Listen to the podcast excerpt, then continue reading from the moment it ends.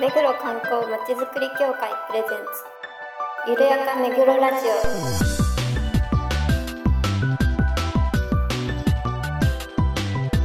この番組は目黒に関することをゲストを交えてゆるやかにお届けする観光トークバラエティです。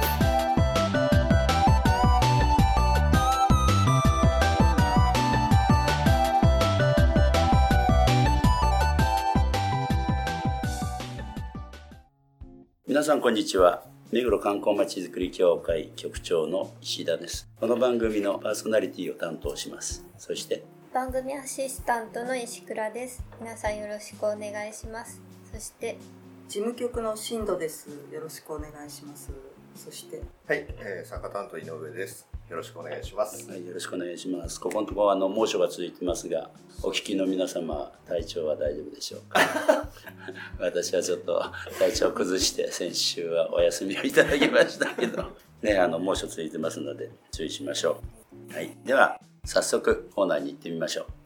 ゆるめぐゲストコーナー。このコーナーでは目黒に関係する方をゲストにお招きしていろいろなお話を伺います今回のゲストは目黒区目黒歴史資料館学芸員の横山翔一さんですこんにちはあこんにちは。よろしくお願いいたします。すいません、お忙しいところおいでいただいて。それでは簡単に目黒歴史資料館をご紹介します目黒歴史資料館は東急東横線東京メトロ日比谷線の中目黒駅から徒歩12分山手通りから入ってすぐのところにあります平成20年9月21日学校統合により廃校となった区立第二中学校跡地に開館。昨年10周年を迎えました。館内では旧石器時代から昭和時代の目黒区の資料を展示。また碑文屋にあるスズメのお宿緑地公園内にあり区の指定有形文化財に指定されている目黒区古民家を管理し一般に公開しています。早速いろいろとお話を伺いたいと思います。はいまず、あの、まあ、昔からね、横浜さんと、まあ、あのことは存じ上げてるんですが、そもそも、なぜ歴史資料館の学芸員になられたかっていうところからお聞きできれば。はい。えっ、と、ちょうどですね、あの、目黒区美術館を作るという時に、うんあの、当初は、あの美術館だけではなくて、あの、そうだ。いわゆる郷土資料室を発展的にいった、まあ、博物館施設を合わせ持った美術博物館を作りたいという、うん。そんな構想があって、それであの私が歴史系の、まあ、担当学芸員として採用され、そして最初のうちはまあ埋蔵文化財の方も埋蔵の担当はいなかったんですから、両方あの発掘調査なんかも兼ねてやってた時期なんですね最初の頃は。はい。それが何年頃なんえっとね私が入区したのが昭和55年になります。そうですかはい。うーんそうそうそれその頃あれですよね森屋教育会館そうですね。にねええあのあってえあそこで展示なんかもねそうですされね。あの本てましたよね当に守谷教育会館の1階に郷土資料室があって、えとにかく天井高が高くて。えあそうでした、まあ、当時はあの博物館学で、まあ、第一人者と言われてたあの樋口清之先生がうん。ちょうど文化財保護審議会の会長さんあをされていてでその先生の監修で、まあ、できたうん。あの資料室だったんですね。だから当時としては収蔵もちろんなんですが消毒訓助室なんかもあったんですよ。あですごくやっぱりあの画期的なあの施設ではあったんですけども、ただ展示もいわゆる昔ながらの陳列館みたいうんな陳列室みたいな状態でしたのでなかなかこう人が来てもらえないような、本当にこうなんか行ってもなんか寂しいようなというところからまあ入ったわけですね。だからあれですよね目黒区として初めての学芸員さんっていうね歴史系ではそうなりますね。ですよね。ええ。で美術館の方がですね、うん。まあ、単独になって、うん。でちょうど昭和57年からあの守谷の郷土資料室の担当というの専従っていう形で移って、まあ、そこでずっと、うん。やってたんですけどね。でそれまではなかなか内容をこう変えるのはでき至らなかったんですけれど。も。ただやっぱり陳列で人が来ないとうん困るという。それとやはり目黒の歴史とということもあって57年になってから少しこうリニューアルみたいな形もしたしそれからもともと資料の把握もあまりできてなかったので、まあ、出会調査みたいなものもやった。あそうです最初の頃なるほど埋蔵文化財なんかもねあのかなり出てきてその保管場所があちこちにあったりして、まあ、当時は本当埋蔵の行き場がなくて、うんね、整理室も転々とするような状態、えー、その辺はあ新藤さんも新藤さん、まあ、あの関わさんと関わりました。あそっかそっか。いろんな確かにねいろんなとこ借りておかなきゃいけないそうですよね。で今はあの大橋ジャンクションのところにね、ねはい、確か置いてある。あそこにあの整理収蔵庫みたいな形で、うん、結構あのキャパが多いえー、かなりまだまだ。余裕はありますかね、はいえー、昨年10周年を迎えたというはい、もうそんな経つんだって。私も。ああそんな経つんだと思ったんですけど、じゃあ森京から日中の跡地に行く時にかなりこう新しい展示方法ですとか、はい、そういうのはいろいろご苦労されたと思うんですけど、はい、まあ、あのそもそも論なんですけどやっぱりあの森屋教育会館自体が建物上ですね。やはりあの耐震に問題があったとかっていうことで、あの早急にこう移転をせざるを得ないっていう中で本当に緊急避難的に、あのどこかないかっていうところで、まあ、日中に白髪があったというような経緯なんですね。でその前なんですけど博物館施設で人が来ないって先ほどちょっとお話をしましたけど。やっぱりそこで人を呼ぶにはどうしたらいいのかっていうことを考えたんですけどねやはりあの学校の、まあ、子どもたち小学校3年生がいわゆる社会科見学という形で城館見学に来るんです、ね、でその子どもたちとそれから家族がリピーターとして来てくれればまた少しでもまあ入館者数が増えるだろうというようなことでやはりあの積極的にやっぱ学校施設の受け入れみたいなものはやってました。であの狭いスペースなんですけど子ども向けのそういう社会科展みたいな形で、まあ、見学に来てもらえるっていうことでそうするとこう週末には子連れでまあちょっと来ると。まあ、それがあの前提なんです、ですから新しくなるその館でも、まあ、展示についてはもう緊急避難的なこともありましたので、あくまでも展示の骨子としては原油のその郷土印のまず基本的な展示の流れを尊重しながらで都立大跡地で、まあ、イメージをしていたその目黒のその博物館施設、で基本構想までできてましたので,、でその部分をあの抽出をしてそして今の、えー、森京のその郷土手術の流れをうまく組み合わせてそれに新しいあの展示を、まあ、組み入れたということ。なんです。で何が新しいかっていうと例えばあの新富士遺跡から発見された、あの体内洞穴というのが、まあ、富士港等のですね遺構としては非常に稀な発見だったものですから、それもあの型取り保存して、そして、えー、展示にどうにかあのこうできないかなということで、ああいう形で再生ができた、まあ、再現というとなんかこう作り物ってイメージあるんですけど、あくまでも発掘現場でこう型取りをして、でその型に基づいて展示を作るということなので、え私どもあの再生という言葉を使っているんです、ね、ですからあのお客様にはこう洞窟のこう入り口入りながら発掘場現場と同じような感激というか考えをこう味わってもらえるような、まあ、体感の一番最たる展示構成にはなっている洞窟が再現されてるんでお子さんがこうちょっと探検気分を味わえる、以前あのいつこの時代の取材何度かさせていただいたんですけど、先ほど。からお子様っていう話が、あの展示もちょっと他よりもかなり低くしてるっていうようなことを。そうですね、まあ、これはですね、えーと、日中の跡地施設を利用したということで天井が全体的に低いんですね。で博物館ですとやっぱりあの天井高く取りたいんですけどそれができなかったんですね。でもう一つは消防法上の問題をクリアするのにあの天井の奥の方をよく見るとあそこ肺炎の煙の逃げ道として必ずあの、えー、施設に作んなきゃいけないですね、あの容積に対していくらっていう。でそれをつけるのでどうしても本来だったらこう天井上からケースを作りたいんですけど上がそういうふうに塞がれてしまったのでケース全体が下が下がらざるを得なかった。で天井だけ下げてはあの今度こうなんて言うんでしょう細長い、うん、そうですね横にね。スライドを見るようなイメージになっちゃうのでそれで展示ケースの床面もその分下げてるんですよね。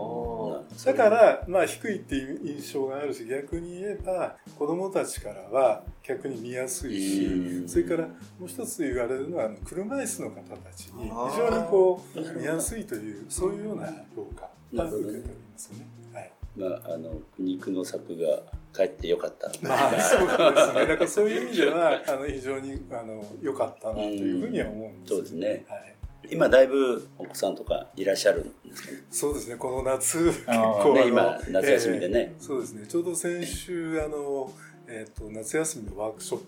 があって、えー、まあ、縄文土器作りとそれから勾玉作りがちょうど終わったところなんですね、そうですか、先週土曜日で勾玉が終わり。その前の週が縄文えー、目黒のね歴史が詰まってるわけですから、はい、まあ無料ですね。無料ですしね。そうですね、うん。はい、ぜひあの皆さんにも行っていただきたいなと思いますけど今出たあの新富士目黒の富士塚とかね富士港とかってよく聞くんですけども、はい、その辺はちょっと解説をいただくと。えーと現在ですねあのえっと、目黒新富士これはあの広重の錦絵なんかにも描かれてるんですが作られてちょうど今年で200年になるんですね。それでその200年にあたるということで、まあ、現在あの歴史資料館ではその目黒の富士塚であの富士港資料展みたいな形であの展示企画展を今やっているところなんですね。そもそもあの富士港と富士塚、はいの何そもそもそもそもかね。もともとあの富士山信仰っていうのはまあ聞いたことがあると思うんですけど、うん、富士山そのものはいわゆる信仰の山山岳修験の山だったんですよね。で江戸の人たちから見れば霊峰富士という言われるぐらい憧れでもあるわけですよね。でその日本一の山にこう登ることがまず最初江戸の庶民たちの、まあ、夢でもあったっていうんですかね。それで例えば富士山に登るということに対して高音を作ってで例えば3年校なら3年校でその中の行員がお金を積み立てていく。で1年目その3分の1が富士山に登る。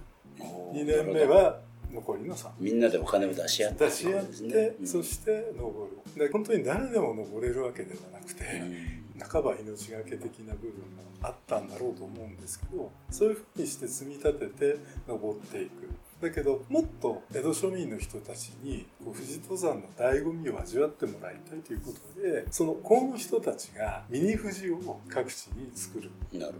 で当時の子が800夜行と言われるぐらい非常に多いというイメージで808個800夜行ぐらいあったと言われているんですでしかもその高台の景色のいい場所で富士山が見える場所に作る。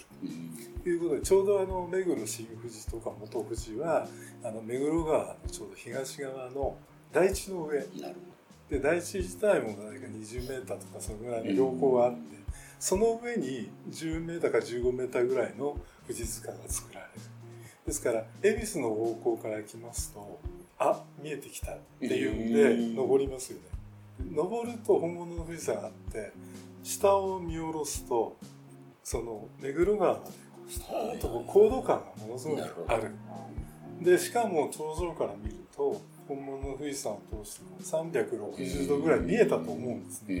ん、そういう大,、ね、大パノラマが見えた まあ、一種のまあ行楽地として人気スポットだったんだろうというふうには思うんですね。だからそこにもちろんその富士山ですから、富士山を模しているわけで、本物の富士山と同じように登山道を作りあのこうイカズチ型の何合目何合目って作る。それから山頂まで行けばお鉢巡りとかっていうのがあって大体それと同じようなで今度麓はいわゆる風穴がありますよね、あの富士山の麓、でその風穴を富士港のいわゆる聖地として扱っている。っていうのはそれが体内って言われてるそういうことなんだ。であの富士港の人たちは山頂まで登ってそして今度降りてきたら体内を参るっていうモデルですけど、日本一の山に登り体内くぐって生まれ変わってまた地元に帰ってくるっていうようなそんなような、まあ、ご利益でそれを富士塚でも同じようなことで味わわせたいというようなことで作ったのがあの各地にあった富士塚なんですね。でその富士塚が目黒では元富士と新富士2つあってで新富士では人が入れるだけの体内が手つかずのままあの発見された。り本当にあのなんていうんですか日本庭園の中に残っていたんであのよかったんですなる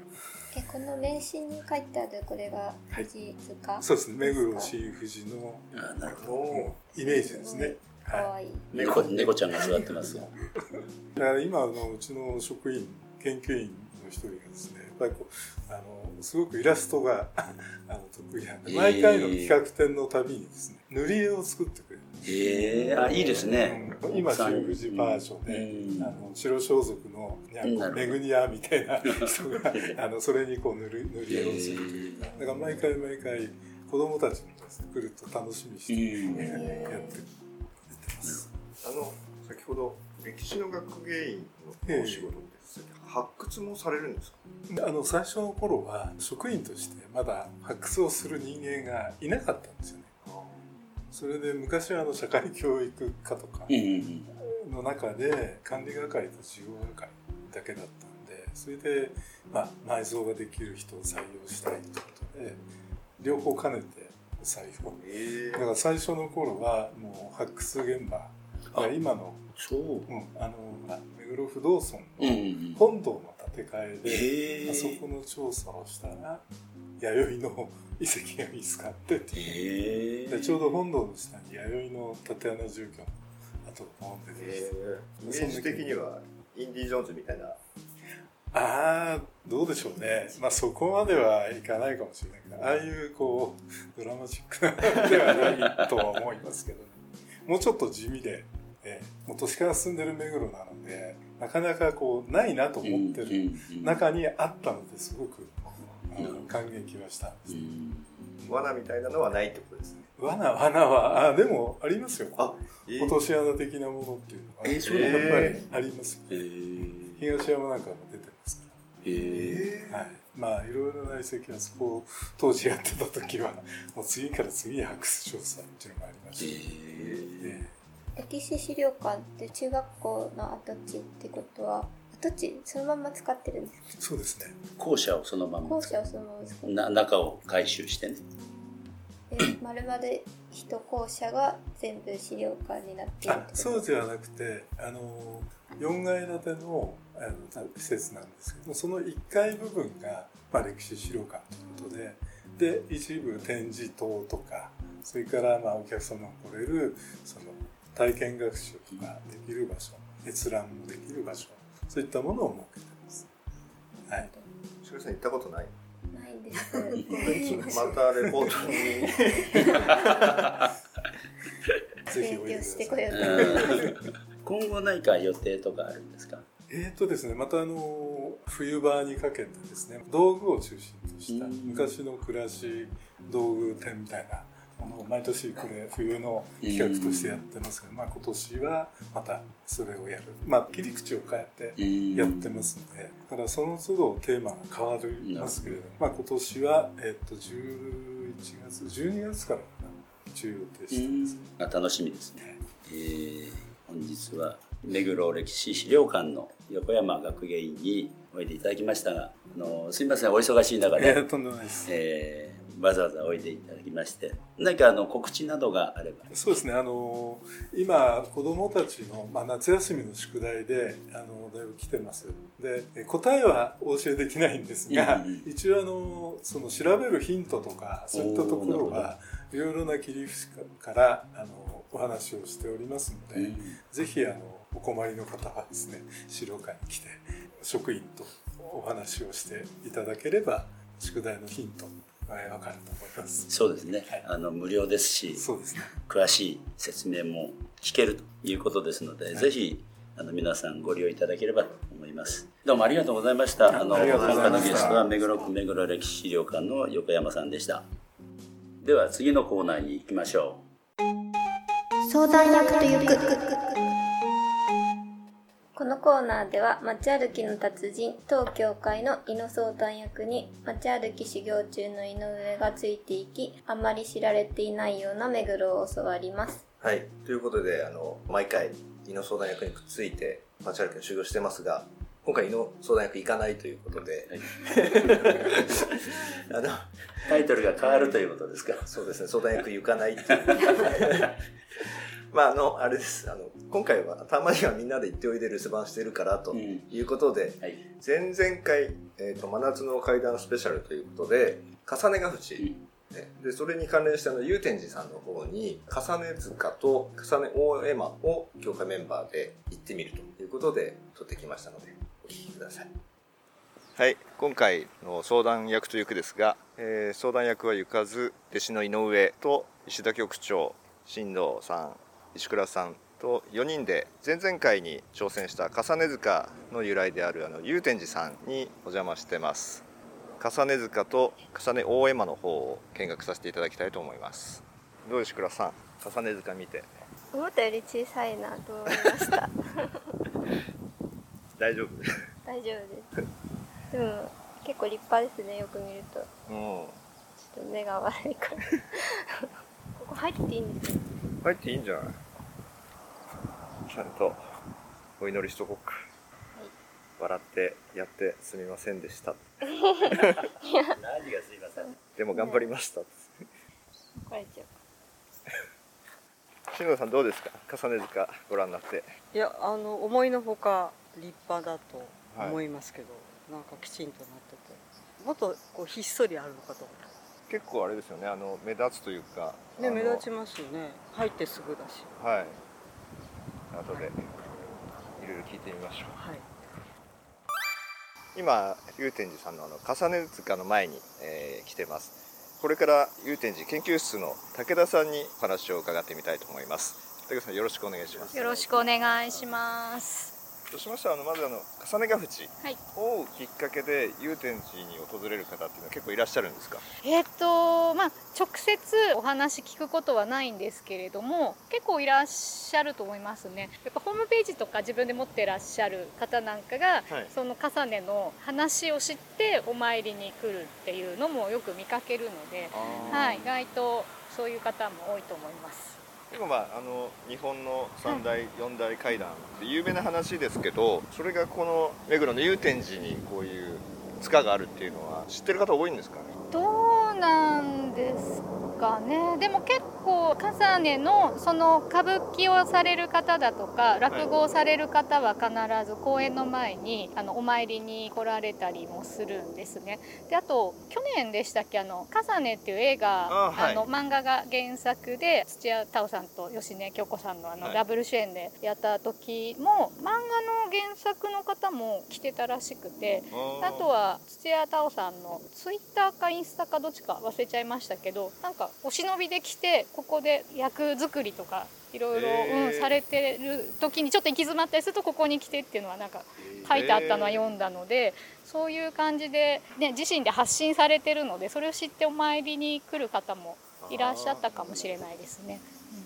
あとはあの重ね塚なんですけど、はい、そもそもどうしてこう建てられたんでしょうか？えっ、ー、とですね大正9年にあの色模様ちょっと仮豆っていう舞踊劇が復活上演されたんですけど、それを記念して大正15年に建てられましてでその時の5世の清本円十太夫さんと15世の市村宇左衛門さんが与右衛門やりましてで6世の尾上梅光さんが重ねをされたんですけどそのお三方が中心となってこの重ね塚を建立してはい。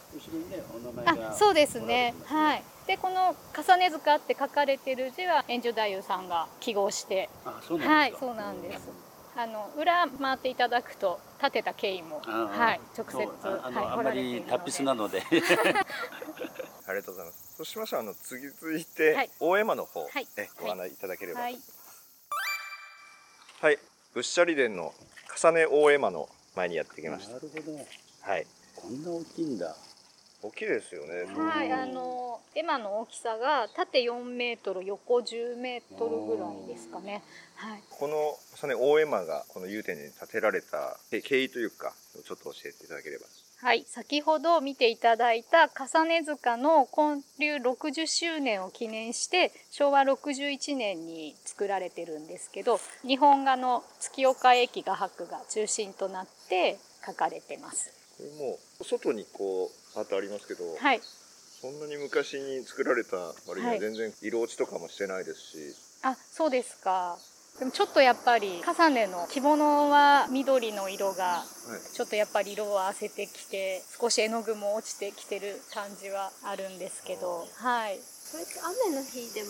別に大丈夫なんですか？いやちょっと軒がやっぱり短いので、台風だとかもう風が強い時の雨の日なんかはやっぱり当たってしまいますね。特に隠したりはしなくていつでも見られる状態ではあるんですね。はい、あのちょっとこの仏舎利殿の改修工事の前はこの絵馬も一つこの建物の前にもう一つ小さな部屋みたいなのが ありましてでガラス張りの部屋があったんですけどそこに収めてたんですけど今回あの300年音期でちょっとこの建物も改修した時にこういう形に、はい、なりまして。悪くならないかなっていうのは見ててちょっと心配ですけどね。はい、皆さんあの心配して見に来てくださる方も大丈夫なんですかっていうのは、はいありますね。あとはこの絵馬のシーンというか、はい、どういう絵なんですまあ、あの場面が2つあると思って見ていただいた方がいいかと思うんですけどこれは与右衛門が重ねを殺害する場面と重ねを成仏させるために祐天上人が向かっているっていうのであのお話からイメージを膨らませて描かれているようです。なんかこちらは桜で、はい、こちらはもみじという、はい、ところがやっぱりそういう、まあ、シーンが2つあるっていう。えっ、と、もみじは、なんかその歌舞伎のその舞台の中で、もみじは象徴的に使われているみたいですね。で桜の方は、ちょっとよくわからないですね。ありがとうございます。どう？見て。いや、一つの絵の中にこの重ねのお話がもう表されてるってことですよね。すごい立派ですよね。ありがとうございます。新田さんどうですか？いや本当にあのこう雲がちょっと金色になってて、なんか話の内容よりはもっと豪華な感じに見えますよね。暗い感じはしない、ね、そう暗い感じはしない。きやかな感じですね。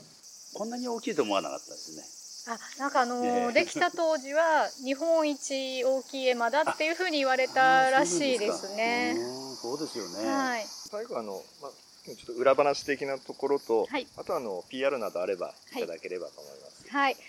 そうですね。裏話として言いますと、あのこちらの絵馬がその作られた昭和61年に歌舞伎座の方でも5月工業なんですけど、祐天寺の重ね塚建立60周年記念として、色模様ちょっと仮豆が上演されたんですけど、はい、その時はあの、7代目の尾上梅光さんが重ねをやりまして、で、12代目の市川團十郎さんが与右衛門を務めてるんですけどこの絵馬の開元式の時には興行中だったんですけど梅子さんも團十郎さんもこちらの式典に参加していただいて、はい、開元式に参列していただいたっていう話は聞いてます。あと先ほど塚の、はい裏のあそうですね塚は塚の下にはですねあの茨城の宝蔵寺さんに重ね一族のお墓があるんですけどその土も納めてましてあの皆さん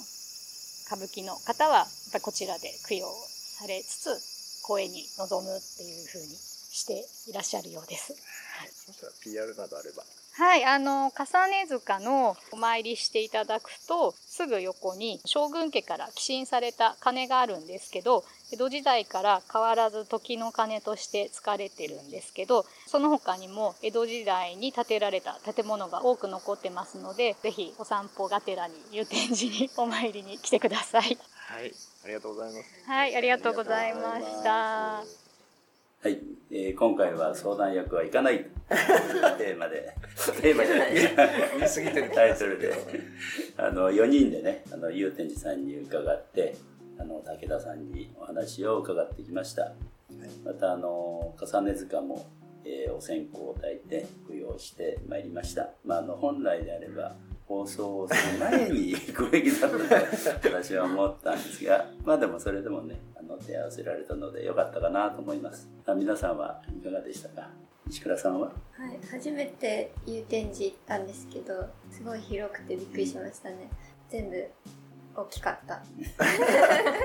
またねあの大山があんなに大きいとは私も思いませんでしたね、前はねなんかガラスの中に入ってたっていうところですけど、ね、今回のね改修であの表にむき出しになってます。皆さんもね境内行ったらご覧になれるのでぜひご覧いただければと思います。新藤さんはどうですもう何十年と目黒に関わってきたのにあんなに初めて ちゃんと案内していただいてよかったです。本当大山は今まで本当に気が付かなかったっていうか、初めて見てあんな立派なものなんだなと。で歌舞伎役者の方もねちゃんといらっしゃると。いう、本当ですよね。それなのに私たちは何もせずに集落してしまった。まあ僕のせいですけどね。っていうところです。ね、またあの今回ねあのご説明いただいた武田さんもよくご存知で本当に分かりやすくねご説明していただきました。放送作家としてはどうでした？はい、まあ、皆さんと 手を合わせられてよかったなと思って 笑うとこかね。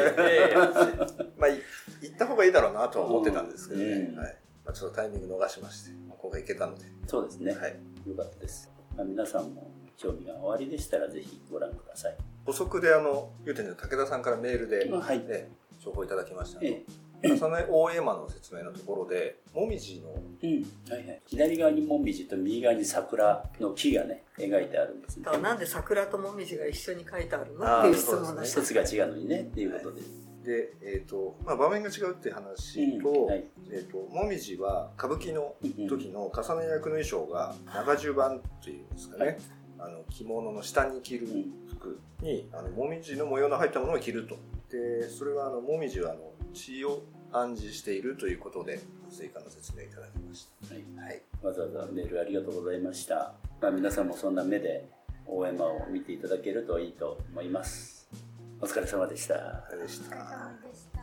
はい、今日は目黒歴史資料館の横山さんに来ていただきまして、また相談役というくであの取材してきました。振り返ってどうですか？わかりました？あの藤子と藤塚。全然分かんなかったんですけど。あ違う話聞いて分かったんですけど、あの名刺に書いてあるイラストがそのまま富士塚だったんで分かりやすくて。これインスタに。アップ、ああね、はい、画像がねすごい可愛らしい。本当可愛いですよね、うん、まあ歴史のね学芸員さんということで。裏のね。話もいろいろお聞きしました。今後もねあの目黒のにゆかりのあるゲストをお招きしてあのいろいろお話を聞きたいと思います。番組では皆さんのご感想ご要望をお待ちしています。メールアドレスゆるめぐアットマーク目黒観光 .com までお送りください、はい、それではまた次回まで。さよなら。